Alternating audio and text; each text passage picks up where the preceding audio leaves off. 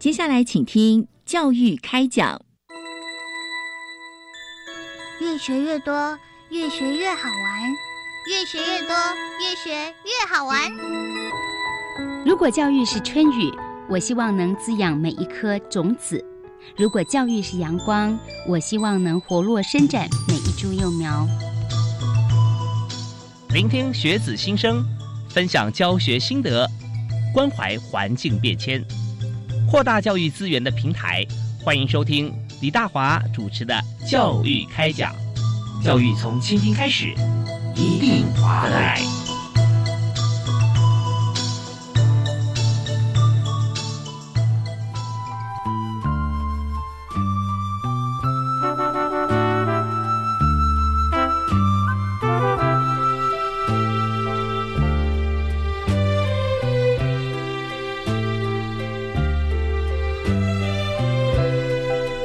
各位亲爱的听众朋友，大家好，非常欢迎您锁定国立教育广播电台收听教育开讲，我是主持人李大华。我们在今天和大家谈一个非常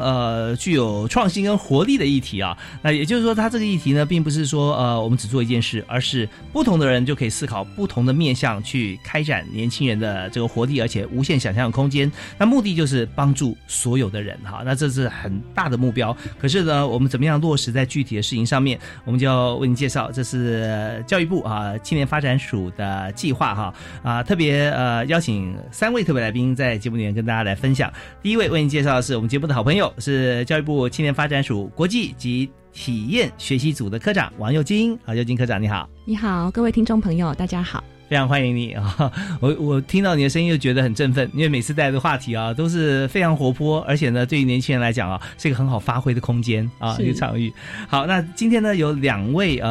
青年哈来到我们节目现场啊，都是这次我们要介绍的样飞计划的青年啊。第一位是国立台湾大学的王海牙，海牙你好。你好，各位听众朋友大家好，是非常欢迎海牙。那稍后为我们介绍一下你在计划里面所这个做的事情跟扮演的角色啊。好，那第二位也是台大的同学刘克贤。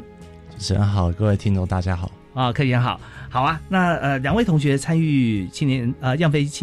计划啊，那么在这个计划里面哈，其实我们就要思考，也要想到说怎么样来参加以后会对于自己跟大家有什么帮助。那么就回到计划的缘起哈，要请佑金科长给我们介绍一下，这对我们节目来讲也算是一个新的计划了啊。是。那跟各位听众朋友特别介绍我们的样飞全球行动计划哦。是。那这个计划是提供从培训到行动，从国际到在地的一个系统性的青年培力计划。嗯。那参加我们这个计划的青年朋友呢，会有机会自主团队、自主提案、自选国家到全球行动。哦。所以我们是希望透过这个计划哦，可以提供给青年朋友一条龙式的一个资源协助。嗯哼，嗯哼。OK， 那自主来做这个活动，从发想嘛到执行。那当然要申请协助的时候，我们要提出计划啊，要做审核，对不对？那我们这次的就是说计划本身我们提供的名额啊或者说团队啊有没有一个限定啊？那有多少人来参与呢？好的。各位听众朋友，如果有兴趣的话呢，我们最近这个计划就即将要开跑了哦。首先呢，我们这个是分阶段的，第一个阶段是我们的提案培训阶段。OK， 那我们在4月份哦，4月13号到14号会先办理4场培训营，分别在北中南东进行，预计会培训700个青年朋友哦。那只要参加过我们这个培训的青年朋友呢，后续就可以来做提案的动作。那提案当然就要有方案内容咯。那我们今年呢也有3大主题哦，特别注意哦，3大主题分别是教育创新、地方创生、智慧生活，这是我们今年的3大议题主轴。参加过培训的青年朋友们呢，就可以组队针对这3大议题哦，来提出一个行动方案。行动方案分成2块，第一块是国际行动，参访国际组织。第二块是在地行动，回国后3.5个月的在地行动。所以我们希望透过这个计划呢，可以协助青年朋友们走出国际，看到世界如何推动这个议题，再把这个议题把世界给带回来台湾，在地行动。那这是我们这个计划最大的期待。Okay. 所以呢，提出这个方案的青年朋友呢，后续我们会再进行审查哦，预计最后会选出大概15组团队，86个人，执行后续的国际行动以及在地行动的方案。哦，15个团队，86人啊，是。所以在这边刚才就提到说，我们一般培训啊，然后说先报名筛选 OK， 然后培训，然后再出去。但是青年署办的活动啊，非常的负责任，而且非常的给青年很多的多元性的加持啊。就是你要参加活动，好，没关系，先就你要参加我们的计划，先参加活动，对不对啊？参加活动，然后我们要上课嘛，是对上课。然后在这个过程当中，我们怎么样？也许很多朋友是在这个课程里面。互相才认识，才结合成团队，是也有对不对啊？嗯，没错，就是其实我们透过培训的阶段呢，第一个目的当然就是培训学习，第二个目的也是做一个辅导的机制哦。希望青年朋友们不是只是空白的来就直接做出国跟在地行动了，我们希望让他先有所准备。那也在培训的过程中可以遇见志同道合的好朋友，是。所以也许你本来就有一团已经是好朋友了，已经是对这个议题有共同的兴趣，或者是你在培训的过程中发现，哎，有其他人或者是其他区域的青年朋友们跟你有共同的兴趣跟爱好，在过程中来做组队，我们都是相当欢迎的。对，所以现场两位朋友是本来就认识呢，还是过程中组队？本来就认识，本来就是一个 team 啊。OK， 我本来就认识的。然后我们两个是同一个学校，但是因为刚好参加这个活动，所以也认识了这样子。哦，就是不同组别，对，我们是不同组别，哦，不同组别 ，OK， 所以代表不同的组。因为刚才尤金科长提到说，我们这次就是15组86人啊，这是上一届吗？还是我们这一次接下来准备的？啊，这是我们今年的是对。那因为15组跟86人哈，我们好像是没有办法定说一组多少人嘛，是不是？这样除下来平均啊。啊，我们今年大概一组是5到7人左右的规模。OK，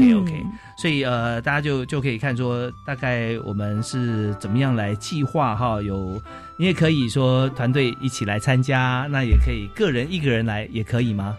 我们这个因为我们是要团队，就是在培训的过程当中也是要团队嘛哈。培训的时候可以个人报名，对，就是说在4场培训营里面哈，那我们预估有700人，那在这个部分呢，你是可以个人来参加的，是啊，这是欢迎的。但是你培训营结束之后，你要来报名的话，那就是要团队，那团队是5到7人，是啊。那我们的人数啊，我们就定出来大概86人，差不多是这样子一个人数。好，那刚才我在第一阶段听就科长介绍的时候啊，我就会有点 confuse。我们通常讲说，我们是立足台湾，放眼天下，从在地走出去啊，这样子。可是在这个计划里面，是我们要借助出国以后的经验，再回来到台湾在地，我们来发光啊。那这是跟一般想象是不太一样的。那至于怎么做，我们就要请教两位现场的同学哈。在过去这1年里面的经验哈。那首先我们是请王海牙啊，请海牙跟大家来讲一下，就当初你参加跟你在进行这个回来台湾的活动啊，但是中间的你们这一组是做的内容是什么？我们这组做的内容主要是upcycle， 也就是把废弃的东西提升它的品质并延续它的生命力。那我们一开始主要做的部分是废弃旗帜的部分，比如说有很多活动啊、展览，或者是去年年底的市长的一个竞选，它需要有帆布或是旗帜。那这些帆布或旗帜呢，因为上面会印有这个人名或者是日期的一些种种的标志，那导致它只能使用一次，所以就要马上被丢弃。对，所以还有很多商店啊，他们店家他们的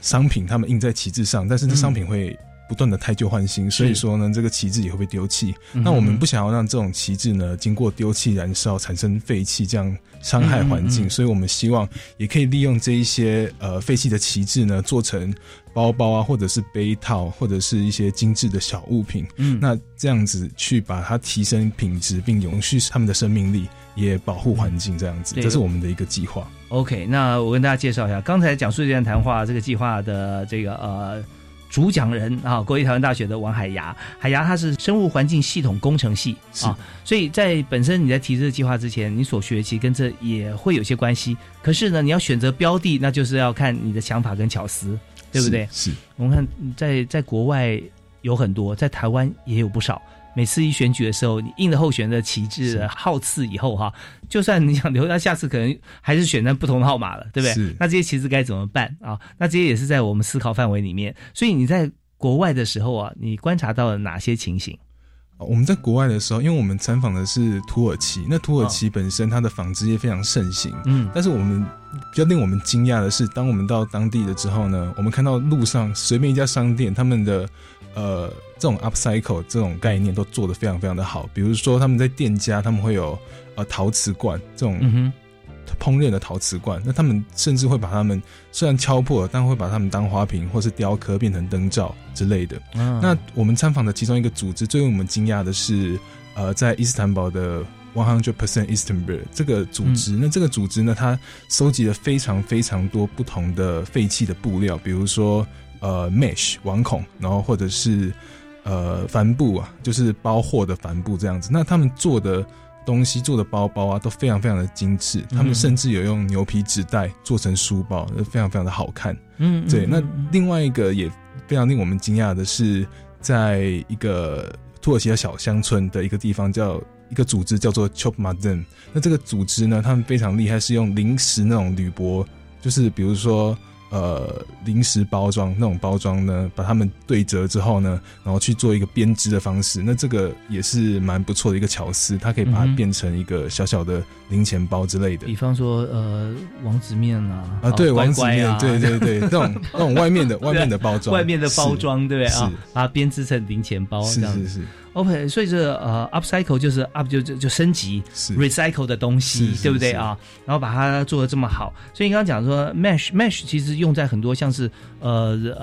衣服啦啊，布包啦，球鞋啊，上面都会有这种材质。那所以这种网孔的布哈，它可以做什么？我们主要看到他们是把它变成像铅笔盒袋这种感觉，虽然它是透明的，看到里面的东西，但是因为它是没有到那么大孔，所以说笔不会掉下来。那这样子装这个东西也是蛮好看的。哦 ，OK， 我们看到在土耳其啊，土耳其真的是一个非常特别的国家，因为它是在这个东欧西欧交界的地方啊。那么对不对？亚欧交界的地方，所以在欧洲方面也欧元也不让它进来啊，但是大多数啊，甚至绝大多数他们的制造业都会放在土耳其。像你刚刚讲的纺织啊，电子产品啊这些土耳其都是欧洲供给的大户啊，就是说主要生产地。但在这边很让我刚才听得蛮惊讶，就是说当你有这么多的大量生产的东西之后哈，那但不管说它的年均收入、人民收入如何，但它用的就是环保概念。它不见得是说买不起啊新的东西，因为它本来就是制造的大国嘛哈，它成本也会比较低的，但是它确实有这么高的一个环保意识啊，可以这样说嘛，是不是？是，对。那在这边确实让这个同学有很大的收获。那么你在这边时间有多长？我们参访7个组织，总共14天。14天哈，OK。所以在这7个组织里面，给你影响你觉得最深刻的是哪个地方？最深刻的就是我刚刚有提到这个 100% Istanbul，对，因为他们其实也有在我们参访的过程中教了我们一些关于怎么让布料比较好制作啊，怎么样去做一个回收会更好，然后也给我们很多的意见，对，那这些都是非常宝贵的经验。OK， 那我再问一个问题哈，就是说在当地像他们生产出来像这样子的 upcycle 的物品哈，它也是上架去贩售的嘛，去卖的？是，他们有一个专门的店面，里面都是他们制作出来的东西。对，他们有分不同的部门啊，有设计啊，然后有回收这些废弃啊，然后有工厂的部分这样子，一个分工合作的，也算是一个小小的公司。OK， 那他们的卖价哈，跟一般不是用回收品来制作的话，它价格会不会有价差？价差的话，因为我看到当地如果用就当地的东西其实是比较反而比较便宜的。但是如果把它变成用这个废弃的布料把它制作而成的话，那价钱其实是会稍微上涨一点的，但是还是有很多人去购买，因为大家其实是蛮支持这个概念的呀。对，那真的是把这些物品升级了，是啊哈，是，而且款式都蛮好看的。对，所以就是说我们把这个废弃物来，也不是废弃，就环保回收的物品哈，我们再来把它重新再制的话，它不只是说你在外面很难找到一模一样的，所以在店里有看到雷同的，因为它都不是制品嘛，对不对啊？它是甚至很多地方还需要做一些用一些手工某一部分。好，那再就是说它是蛮潮的啊。我们刚刚讲的是100% Istanbul， 它可能就是这个一个潮的品牌，但它就拥有它的物品，觉得说我很光荣，因为我很环保。然后因为独一无二啊，拿出来，其实这个很好的一个做法跟概念。那在台湾要怎么推哈？那回台湾你有些设想，我们休息一下，听段音乐回来哈，我们继续来谈。同时呢，我们要请另外一位同学哈，也要在现场啊跟大家来分享啊，就是刘克贤啊，他在内组他是怎么样去经历国外的一些情形所见所闻，回台湾怎么做？我们休息一下，马上回来。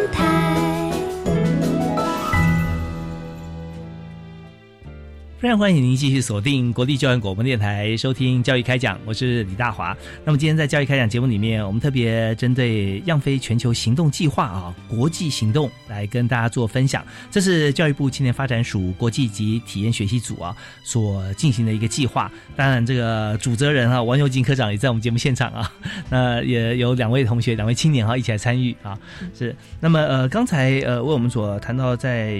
土耳其所观察到在土耳其怎么样来用这个废弃回收的这个物品哈，来制作出高价值而且吸睛的产品，也让当地的年轻人可以说这个以拥有这种环保回收产品的制品为荣，对不对啊？那在当地所看到像这个部分怎么样制作啊怎么样来销售跟如何应用，是国立台湾大学的王海牙同学。那王同学，你说去看过以后，他们我们有14天的时间在那边嘛啊。那这是其中之一嘛啊、哦？那但你说影响最深远，所以回到台湾以后，在样飞全球行动计划里面，我们就要实践出来，对。所以在台湾你是怎么样来做的？那首先呢，我们在台湾，因为刚好我们回国的时间呢，已经这个接近我们去年候选人要开始选举的时间了，所以他们的布料其实是生产的非常多，尤其是帆布的部分。所以说呢，他们我们就找了几位候选人一起合作。那在撰写企划书，然后寄给候选人之后呢，其实他们的回复都是蛮热烈的，他们也蛮赞同这样的一个方式的。是有没有区域性的，或是针对哪些区域的候选人？是我们就是针对台北市的候选人，因为跟所在地你居住的地方有关系嘛，哈。对，就是比较方便一点，这是第一个。然后再来就是因为他们。如果把他们的帆布制作成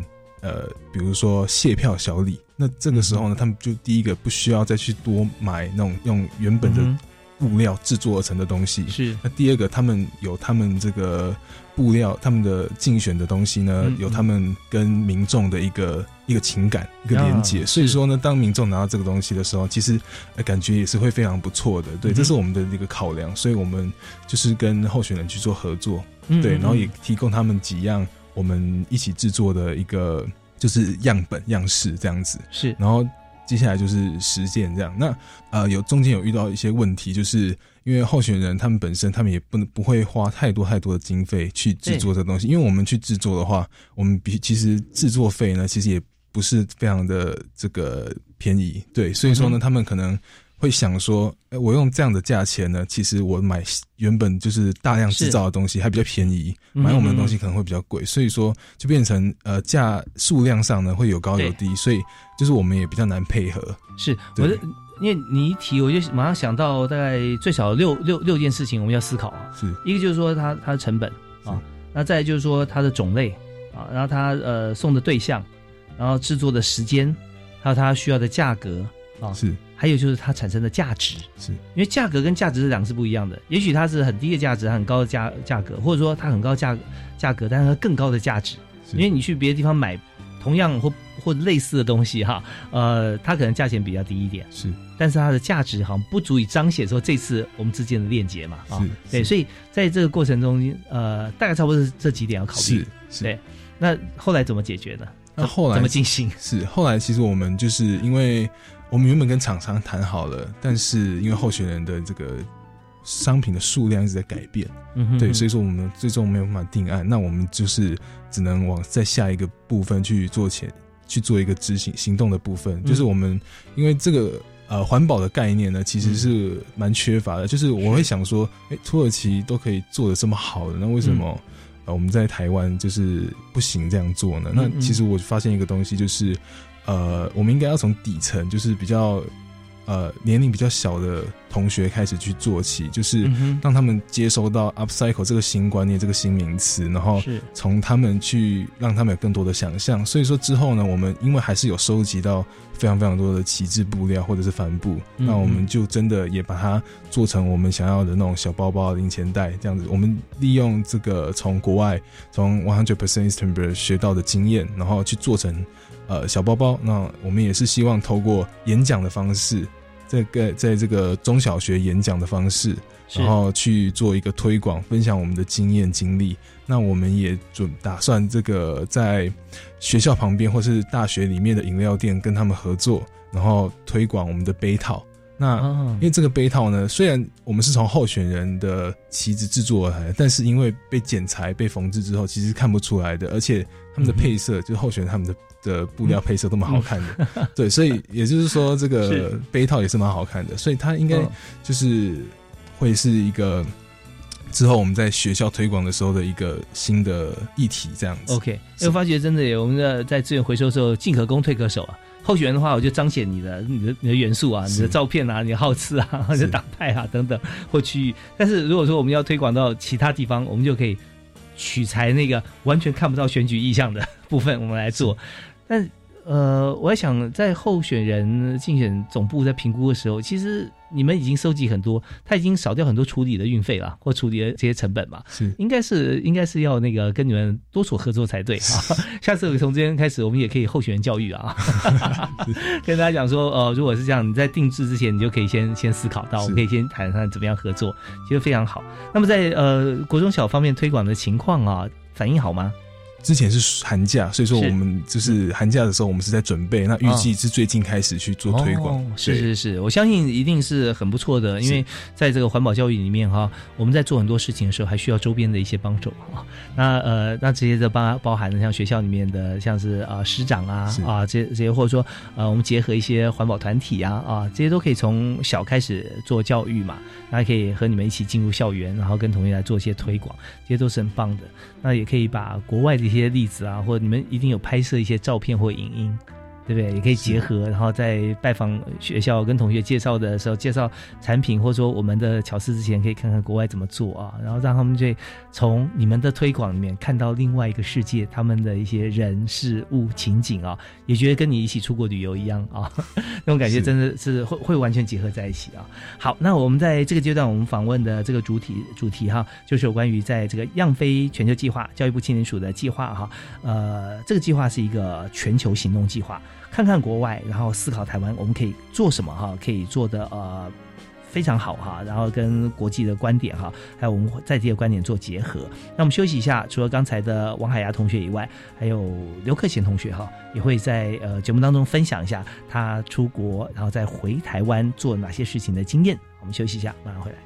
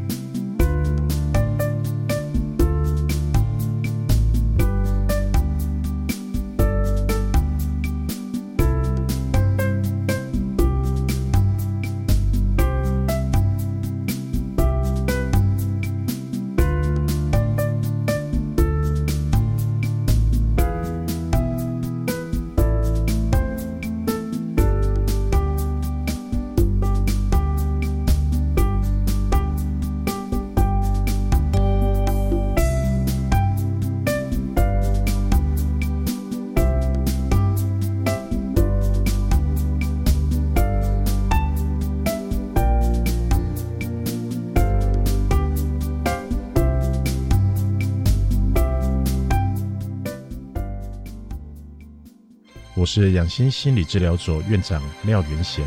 生活中总有许多人事物在我们身上与周遭不断上演，这些过去与现在的种种，有些成为前进的能量，有些却困住了我们。让我们一起关心自己与重视的人，打扫内心的尘埃，让心灵再次沉静透彻。请听重新归零，每周三0点的心灵捷运。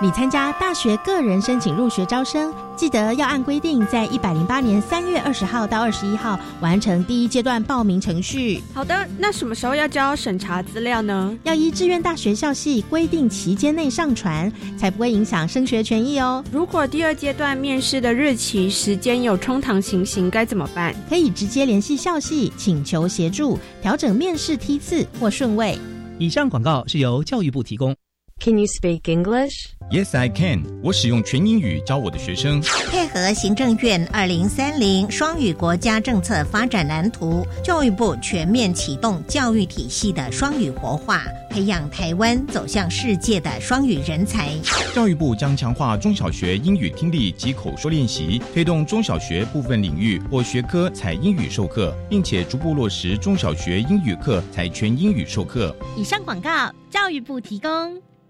我朋友们，我朋友们，就爱教育电台。我们是台北室内合唱团，您现在收听的是教育广播电台。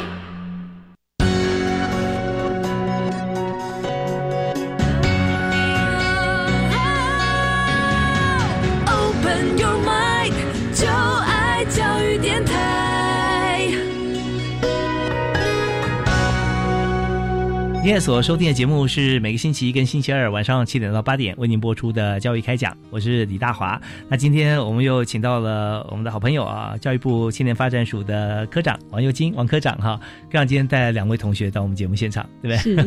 这个活动真的很有意义啊！青年样飞全球行动计划，我们在现场的2位同学啊，是第一年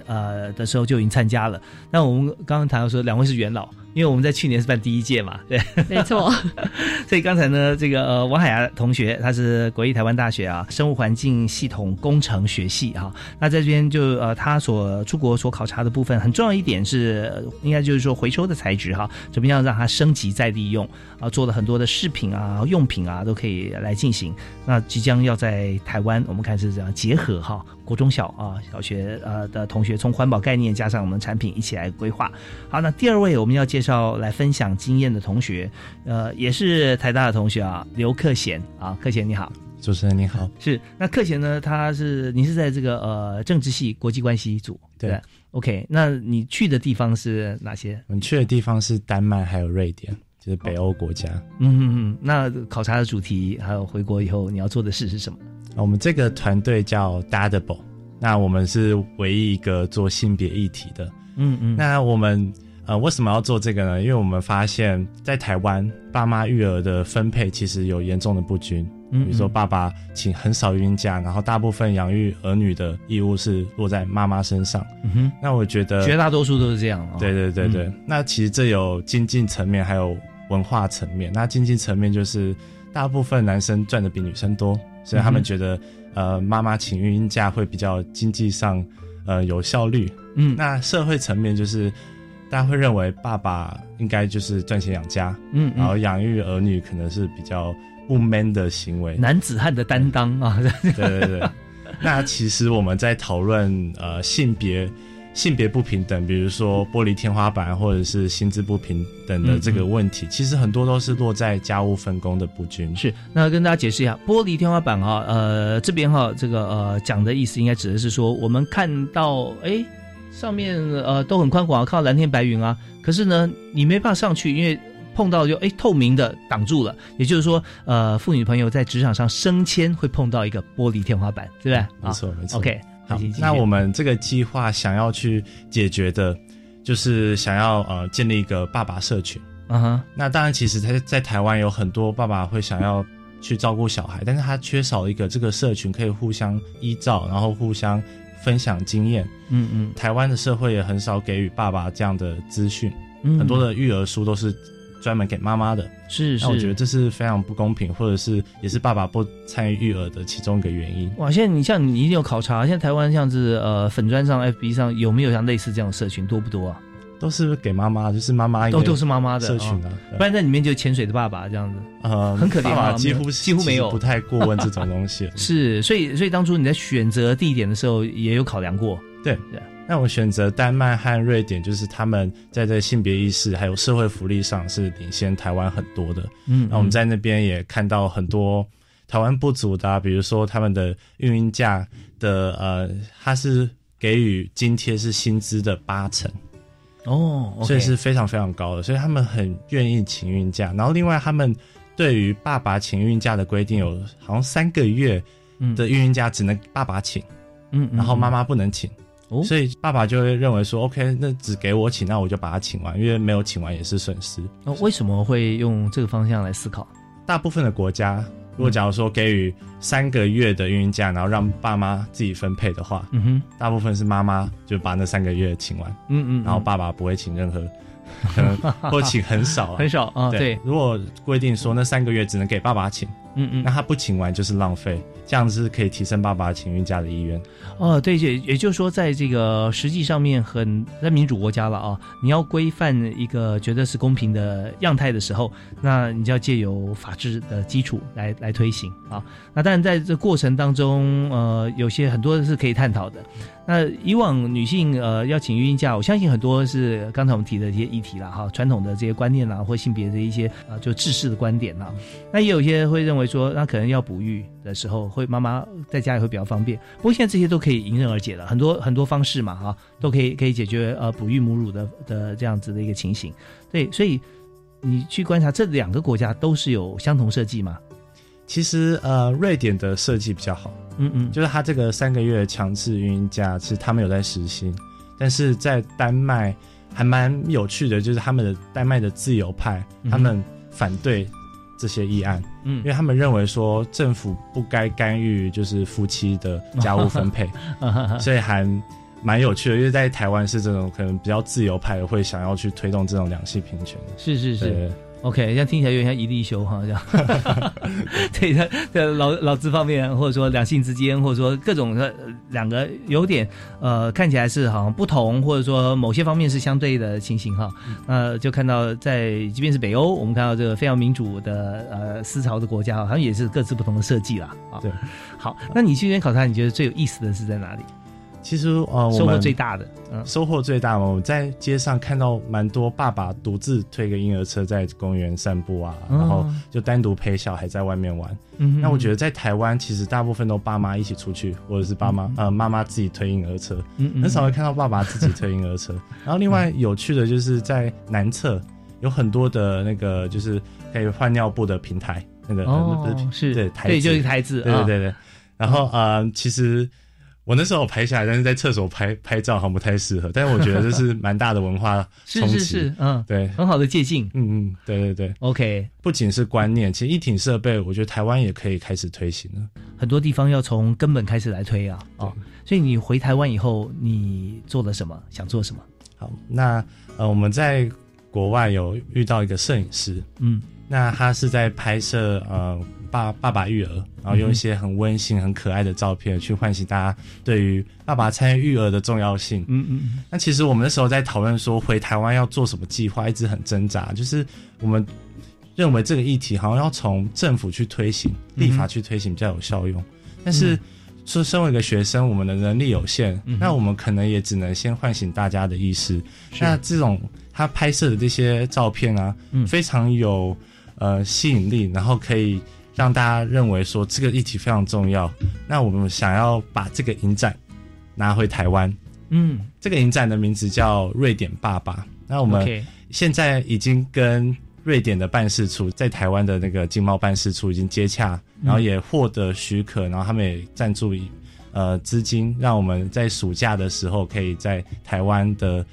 一些人多的地方，像百货公司啊，然后文创那边举办这个影展。嗯，那我相信可以唤醒大家重新对于这个家务分工的意识。我们同时也会希望能够征台湾爸爸的见。问爸爸说照顾一些小孩有没有拍一些照片，然后看也是可以收集。OK， 特别是看到那种肌肉型男，对不对？然后小婴儿在手上，对妈妈看到觉得非常疗愈啊。没错，没错。OK， 那在这个影展方面哈，那你有这么多影片啊，由瑞典中华文化办事处嘛支持。你说在这些场域里面办，它是用什么样形态？大家看的是你要提供一些视讯设备吗？还是室外呢？还是室内呢？我们主要是希望在室内办，然后可能有一些照片。嗯哼，那我们除了照片之外，我们也会想要办一些工作坊，或者是像爸爸短讲这一系列的课程。那我们这个影展可能是为期大概4天左右，然后大概在爸爸节的那一周。哦 ，OK。然后我们当然也会结合其他的活动，但是目前还在规划中。OK， 这是影展还是摄影展？也有影片吗？是吧？是主要是照片展，主要是照片展。OK， 那所以在这个空间里面哈，等于是一个艺术空间了哈，或者说一个像这样营造一个空间可以来分享，那有相当人数的参与嘛，现场会摆这个座位让大家一起来参与。对，那在经费上面哈，有没有像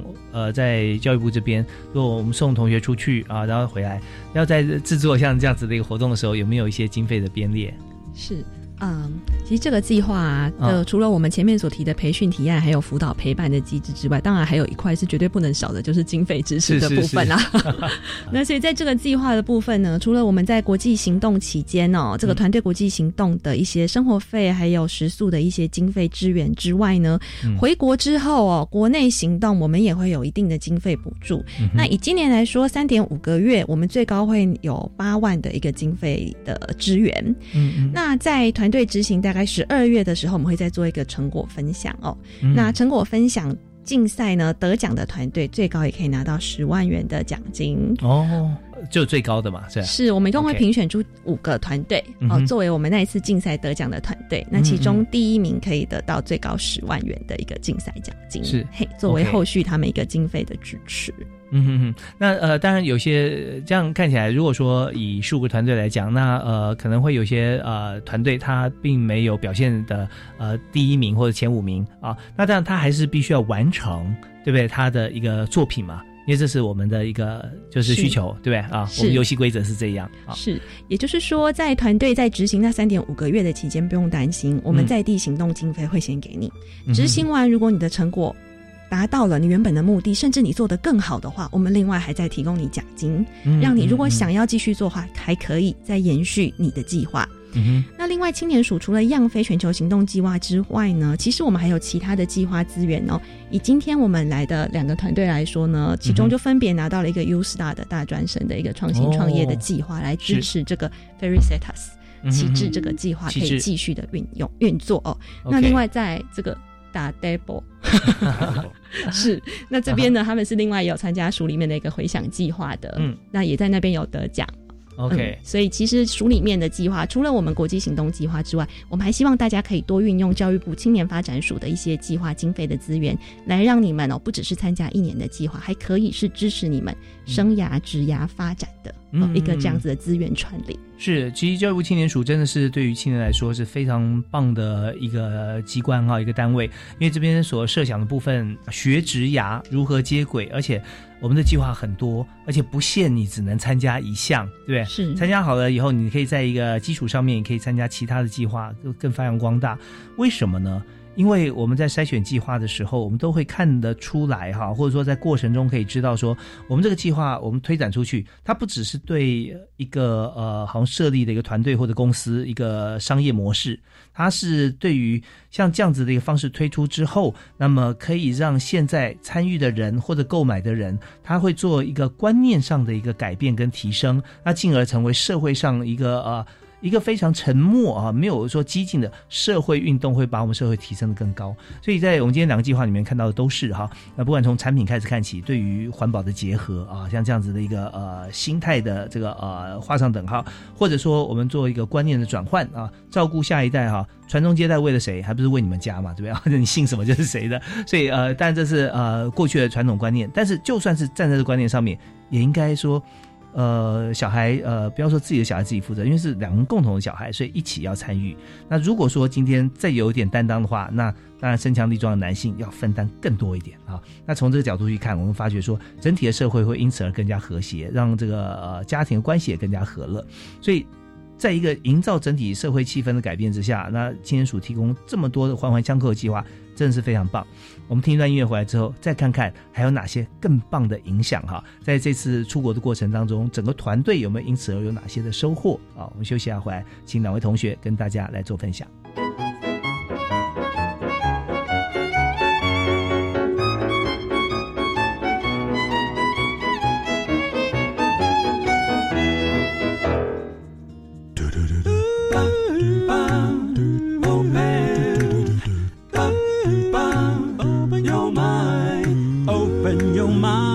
就爱教育电台，嘟嘟嘟嘟 ，Super Duper。非常欢迎您在每个星期一的晚上啊，还有星期二晚上7点到8点，锁定教育广播电台收听《教育开讲》。在我们节目里面，只要熟悉的听众朋友哈，我们进行了大概有12年的时间。会知道每一集节目里面，我们虽然谈的是政策，但是每一位来宾所谈的主题，都会在我们生活中、工作中或者我们学习中哈，你都可以找到一个点哈，可以对号入座。就拿今天的主题来讲，我们谈的是教育部青年发展署国际及体验学习组的计划，叫做样飞全球行动计划。那在这个国际行动里面哈，我们就会有这个十几组的同学哈，那5人到7人一组，然后到全球各地去找寻自己所定的目标，观察、记录、学习，然后回国之后啊，再看怎么样应用在台湾社会，让我们的社会更好。所以刚才两位同学啊，王海牙啊以及刘克贤啊，两位同学在谈到自己出国哈，所见所闻，然后希望能够把台湾可以变得更棒啊，像这样子的情况啊，大家都听得见。如果说我们刚才错过了这节目，欢迎你上教育部网站或者教育电台网页点听教育开讲哈。那我们在这边就不多重复，可是我们在这个阶段很重要的一点哈，要请两位同学分享一下，就是在这个整个过程当中，从台湾培训到海外观摩观察，再回到台湾来实作啊，自己觉得有哪些的收获，特别是透过哪些的案例例子哈，让觉得说，哎，因为经历这些，我觉得真的很大收获，再送给我们所有的听众朋友来分享。好，我们首先还是请这个克贤开始，哎，海牙开始好，海牙。好，首先呢，我们去土耳其参访之后呢，那我们发现真的就是他们虽然在跟我们想象的很不一样，就是他们的回收还有再制作这方面，提升他们价值这方面真的做得非常非常的好。那其实这对我们都有非常的影响，那尤其是对我，因为我这个科系呢本身对于这个环境的一个议题方面也有蛮多的一个琢磨。是啊，我们所学的呢其实是整个大环境，包括从微观到巨观，从微气候啊到整个建筑，甚至是水文，然后或者是工地的一种保水啊，或者是什么措施，就是为了让这个环境的这个系统呢，可以做得更好，可以让它维持永续这种目标而前进，这样子。对，所以说呢，因为我在这个系里面呢，一个组算是绿建筑这个组别，对。那绿建筑对我来说，其实是建筑对我来说，其实非常非常的，就是我非常喜欢的。但是在经过这个去土耳其这样的一个参访之后呢，他们人对于自己生活跟环境这个平衡做得非常非常的好，对，所以这个有很大的收获，就是我会想说，哎，建筑这个东西是不是也可以达到，就是说，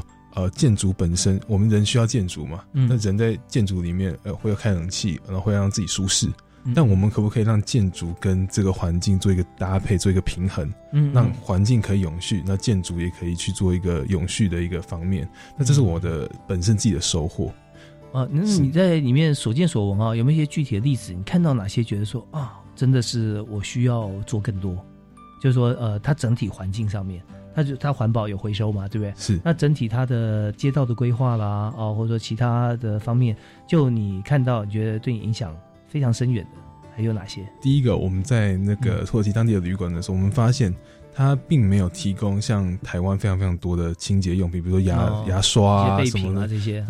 然后拖鞋啊之类，他们没有提供，他们觉得你应该要自己期待这样子。那第二个是，每一家商店，就他们土耳其他们当地非常有著名的就是用陶罐去窑烧这样子，或者是酒瓶这样子，那他们都不会马上拿去丢掉。他们可以就是把它雕刻得很漂亮，然后贴上彩色的一个玻璃或者是色纸，然后再给它装饰在店里面当做一个灯罩，然后或甚至可以拿去做贩卖，这是他们本身一个特色，就是他们以他们生活中用到的东西，然后跟环境去做一个结合，是就是跟他们周遭的环境，或者是也是保护这个环境去做一个结合，这样已经变成他们的一个民族的一个特色了。对，而不是说就手巧的人啊，他会怎么做，或者他有需求他会做，而是家家户户可能都会有这样的习惯啊。是对，那这些方面就是你所能看到就印象最深刻啊，环保的意识的部分是。OK， 好，那么当然回到台湾的话，我们也知道说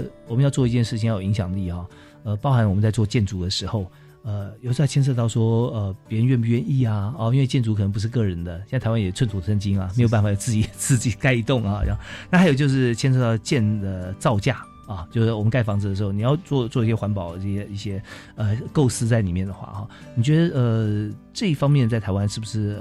可预见的未来可以突破？因为台湾它本身对于建筑也是规范，然后想要在2050年达到某些规范这样子，那其实以现在的步调真的是下降的非常缓慢，就是某些指标这样子。那这个下降非常缓慢的话，那因为政府也给我们这个案子，那我们也是要努力去达成。所以说呢，就是我们也是透过非常非常多不同的就研究材料啊，或者是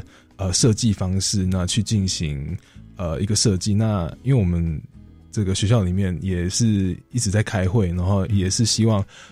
日后真的可以把建筑就是做一个突破，然后也去跟这个环境做一个平衡这样。是，那我希望说政府单位啊再办一些计划啊，我们可以把这个像这样子一个概念，我们可以再从国外啊国内做个整体，或者有个区域啊我们可以来实践我们的一个理想，进而从一个示范区里面再做一些转换嘛啊。好，那这是去这个欧洲土耳其哈考察的王海牙，那当然还有就是说你要送给大家一句话会是什么？我们应该要观察我们周遭就是哪些地方是被需要的，然后哪些地方是可以被改进的，然后去付诸自己的行动，然后去想办法可能收集资料啊，然后或者是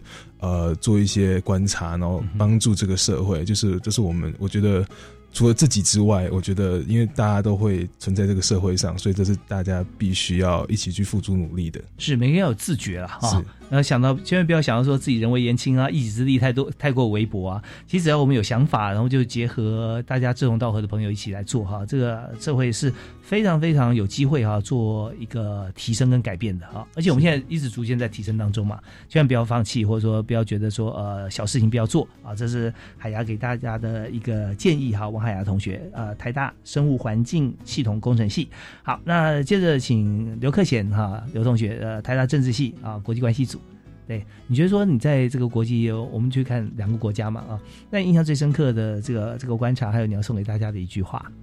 啊，我觉得北欧国家还有很多欧洲国家，他们对于家庭非常的重视，比如说他们有很多的假期，然后在这个假期呢，就是爸妈都会带着他们小孩出去玩。我那时候在联络组织的时候，遇到最大的问题就是很多联络不上，因为他刚好遇到他们暑假，然后我们就打了好几通电话，终于联络到那个就是一个摄影师，我们那时候去拜访的，然后他说啊，他现在就很忙了，说他现在陪小孩在沙滩上面，没时间跟我们讲电话，所以他们在度假的时候是会把所有的事情把它抛在脑后的。我觉得这是对于家庭的重视是很多国家不如的。是，那我觉得在台湾啊，就是工作之余，我们也要懂得花多一点时间陪家人。那这也是给我很大的启发。然后我其实在大学参加很多活动也很忙，那如果拨点时间陪家人的话，其实这是会蛮好的。是，因为我看到这个刘克贤同学是台大模拟联合国社学术长啊，欧盟研究社社长。台大亚洲青年社课程负责人，新北市模拟联合国学术长以及美国在协会实习生啊。所以 AIT 你是之前去实习是吧？没有，之后会去实习。哦，之后会去实习，所以把自己的时间安排的非常的满。那经过了欧洲之北欧之行之后，是不是发觉你哪些好像觉得要辞掉是吧？有一些已经对阶段性的了哈。其实我们的习惯把自己的时间做一个最紧密的安排了啊。那但是我们就思考到说，我们是不是可以把这些时间不是说停下来，而是说把这些时间用在家庭上面。不是其他地方哦，而是家上面啊。那对于像现在的年纪的你来讲哈，那你会发觉，如果说你要把时间留给家人，你会想要做什么？其实我们家算是蛮爱出去玩的，所以常常就是会推掉一些事情，然后陪着家庭一起出去旅游。然后可能也没有特别要做什么东西，但是就陪伴。对，时间在哪里，成就在哪里了啊！那种感觉，紧密的感觉，虽然跟家人关系很好，如果说暂时家人没有在身边，你碰到一些自己觉得需要支持的时候，一通电话啦，或者说想一想，你都觉得说自己并不孤单了啊，因为很多的感觉都在自己身边的周围。所以你要送给大家的一句话就是：我认为就勇敢追梦，就做就对了。那其实有很多人，我现在7年有很多人有很多想法，很多理想，但是可能没有经费。那教育部提供了经费，然后提供了一些经验的知识。那你只要有意愿，然后有心力做就对了。好，你这么忙哈，两位都是非常忙碌啊。那么在这个过去1年里面，你觉得说你投入了心力，然后做了这个参与了青年署的活动啊，就是“样飞全球行动计划”。你觉得这个活动在去年里面是占你觉得说最重要的排行榜第几名？当然还是先以课业为重啦。那接下来就是这个计划，因为这算是蛮重要的。我个人认为，是。海牙也是这样觉得，对不对？啊，在这边因为科长坐旁边，我们一定要说第1名或第2名。其实不是的哈、啊，是因为我们这个计划看出来，它不是单一的一次性啊，或者说几天的时间，而是它会占满。你要延长的话，可以1年或者好几年。那它主要是一个心性的一个养成，跟我们看到之后，经过自己的这个思考，然后再想到自己以外其他的朋友、社区社会国家、全球，它是一个非常大的一个宏观的一个做法，甚至可能变成我们创业的基本，对，基础，所以真的是非常重要。那在这边，我们最后节目还有1分钟时间，我们还是要请这个科长哈，王佑金科长给我们来提示一下，这么好的计划啊，报名时间哈，从什么时候开始？是。这边也跟各位听众朋友说明一下，我相信刚刚大家听到就是我们海牙还有克贤这边的分享之后啊，可能对这个计划已经产生了高度的兴趣。不管你是爸爸妈妈，或者是你自己就是想要参加的青年朋友哦，我们接下来4月13号到14号，我们这个计划就要从培训开跑了。那我们这个简章呢也已经公告在我们青年发展署的网站上哦。那欢迎有兴趣的青年朋友们就可以上我们的青年发展署网站做线上报名的动作。那另外呢，也特别说明的是，我们这个计划呢，今年在必须要先参加我们培训营才可以进行后续的团队提案，所以这边也要特别提醒青年朋友，一定要先预留下来4月13号到14号的这个时间哦，来参加我们这个全年度的计划。OK， 好，那大家就可以先上网哈，去看我们整个计划的过程，但包含去年的计划哈，很多的记录，包含这个海牙科学的这样子的一个参访的活动啊，跟未来的想法都有在上面也有曝光。我们可以看得到嘛，对不对啊？所以也可以作为自己未来参加，或者说你现在就可以想想看有哪些是你想要做的，不排除原先的想法在出国之后会做大幅的修正，对不对啊？对，但是这也是最实际的啊，因为我们透过计划之后，我们看到外面世界实际上的做法跟台湾现在既有的资源可以怎么样来结合运用啊，那这些都可以做最务实的修改。所以在这边也是再次呼吁大家赶快来参与啊青年署的计划。那这个计划我们在参加4月13到14号的这个培训营